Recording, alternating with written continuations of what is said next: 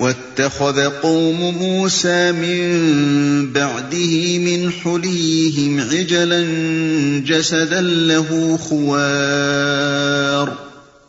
ألم يروا أنه لا يكلمهم ولا يهديهم سبيلا؟ اتخذوه وكانوا ظالمين. موسا کے پیچھے اس کی قوم کے لوگوں نے اپنے زیوروں سے ایک بچڑے کا پتلا بنا لیا، جس میں سے بیل کی سی آواز نکلتی تھی۔ کیا انہیں نظر نہ آتا تھا کہ وہ نہ ان سے بولتا ہے، نہ کسی معاملے میں ان کی رہنمائی کرتا ہے۔ مگر پھر بھی انہوں نے اسے معبود بنا لیا اور وہ سخت ظالم تھے۔ موسا کے پیچھے۔ یعنی ان چالیس دنوں کے دوران میں جبکہ حضرت موسا علیہ السلام اللہ تعالیٰ کی طلبی پر کوہ سینہ گئے ہوئے تھے اور یہ قوم پہاڑ کے نیچے میدان الراہ میں ٹھہری ہوئی تھی۔ اور وہ سخت ظالم تھے۔ یہ اس مصریت زدگی کا دوسرا ظہور تھا جسے لیے ہوئے بنی اسرائیل مصر سے نکلے تھے۔ مصر میں گائے کی پرستش اور تقدیس کا جو رواج تھا اس سے یہ قوم اتنی شدت کے ساتھ متاثر ہو چکی تھی کہ قرآن کہتا ہے وہ اشربو فی قلوب ہم یعنی ان کے دلوں میں بچڑا بس کر رہ گیا تھا۔ سب سے زیادہ حیرت کا مقام یہ ہے کہ ابھی مصر سے نکلے ہوئے ان کو صرف تین مہینے ہی گزرے تھے۔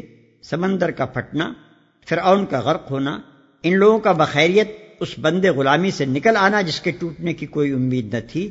اور اس سلسلے کے دوسرے واقعات ابھی بالکل تازہ تھے۔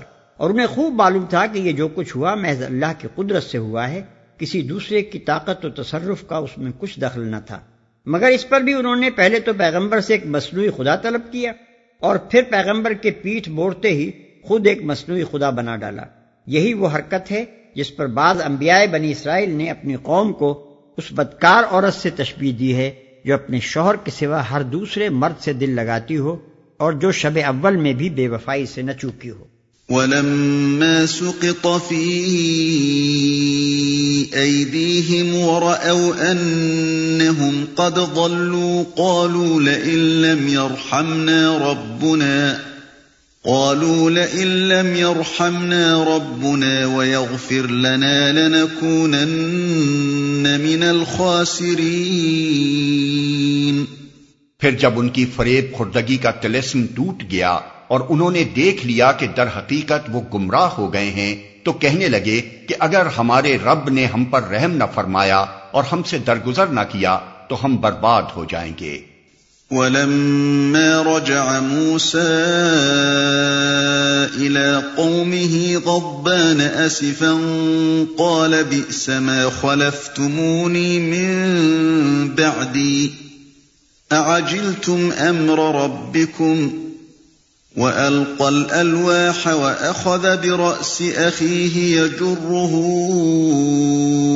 إليه قال ابن أم إن القوم استضعفوني وكادوا يقتلونني فلا تشمت بي الأعداء ولا تجعلني مع القوم الظالمين ادھر سے موسا غصے اور رنج میں بھرا ہوا اپنی قوم کی طرف پلٹا۔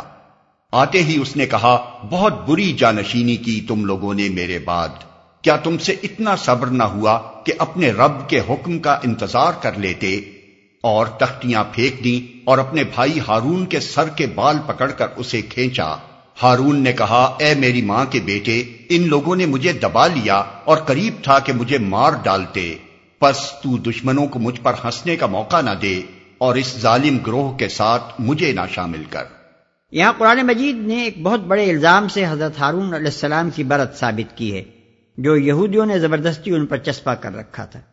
بائبل میں بچڑے کی پرستش کا واقعہ اس طرح بیان کیا گیا ہے کہ جب حضرت موسا علیہ السلام کو پہاڑ سے اترنے میں دیر لگی تو بنی اسرائیل نے بے صبر ہو کر حضرت ہارون سے کہا کہ ہمارے لیے ایک معبود بنا دو۔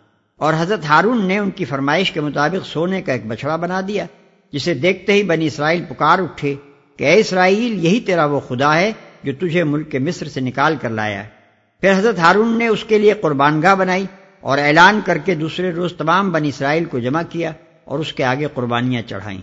خروج باب بتیس، آیت ایک تا چھ۔ قرآن مجید میں متعدد مقامات پر بسراہت اس غلط بیانی کی تردید کی گئی ہے اور حقیقت واقعہ یہ بتائی گئی ہے کہ اس جرم عظیم کا مرتکب خدا کا نبی ہارون نہیں، بلکہ خدا کا باغی سامری تھا۔ تفصیل کے لیے ملادہ ہو، سورہ تاہا آیات نبے تا چورانوے۔ بظاہر یہ بات بڑی حیرت انگیز معلوم ہوتی ہے کہ بنی اسرائیل جن لوگوں کو خدا کا پیغمبر مانتے ہیں، ان میں سے کسی کی سیرت کو بھی انہوں نے داغدار کیے بغیر نہیں چھوڑا ہے۔ اور داغ بھی ایسے سخت لگائے ہیں جو اخلاق و شریعت کی نگاہ میں بدترین جرائم شمار ہوتے ہیں۔ مثلا شرک، جادوگری، زنا، جھوٹ دغابازی اور ایسے ہی دوسرے شدید معاشی جن سے آلودہ ہونا پیغمبر تو درکنار ایک معمولی مومن اور شریف انسان کے لیے بھی سخت شرمناک ہے۔ یہ بات بجائے خود نہایت عجیب ہے، لیکن بنی اسرائیل کی اخلاقی تاریخ پر غور کرنے سے معلوم ہو جاتا ہے کہ فی الحقیقت اس قوم کے معاملے میں یہ کوئی تعجب کی بات نہیں ہے۔ یہ قوم جب اخلاقی و مذہبی انحطاط میں مبتلا ہوئی اور عوام سے گزر کر ان کے خواص تک، حتیٰ کہ علماء و مشائق اور دینی منصبداروں کو بھی گمراہیوں اور بد اخلاقیوں کا سیلاب بہا لے گیا، تو ان کے مجرم ضمیر نے اپنی اس حالت کے لیے عذرات تراشنے شروع کیے۔ اور اسی سلسلے میں انہوں نے وہ تمام جرائم جو یہ خود کرتے تھے، انبیاء علیہ السلام کی طرف منسوب کر ڈالے، تاکہ یہ کہا جا سکے کہ جب نبی تک ان چیزوں سے نہ بچ سکے، تو بھلا اور کون بچ سکتا ہے؟ اس معاملے میں یہودیوں کا حال ہندوؤں سے ملتا جلتا ہے۔ ہندوؤں میں بھی جب اخلاقی انحطاط انتہا کو پہنچ گیا، تو وہ لٹریچر تیار ہوا جس میں دیوتاؤں کی، رشیوں، منیوں اور اوتاروں کی غرض جو بلند ترین آئیڈیل قوم کے سامنے ہو سکتے تھے، ان سب کی زندگیاں بد اخلاقی کے تارکول سے سیاہ کر ڈالی گئیں تاکہ یہ کہا جا سکے کہ جب ایسی ایسی عظیم شان ہستیاں ان قبائے میں مبتلا ہو سکتی ہیں، تو بھلا ہم معمولی فانی انسان ان میں مبتلا ہوئے بغیر کیسے رہ سکتے ہیں؟ اور پھر جب یہ افعال اتنے اونچے مرتبے والوں کے لیے بھی شرمناک نہیں ہیں تو ہمارے لیے کیوں ہوں قال رب اغفر لي ولأخي وأدخلنا في رحمتك وأنت أرحم الراحمين. تب موسا نے کہا اے رب مجھے اور میرے بھائی کو معاف کر اور ہمیں اپنی رحمت میں داخل فرما تو سب سے بڑھ کر رحیم ہے۔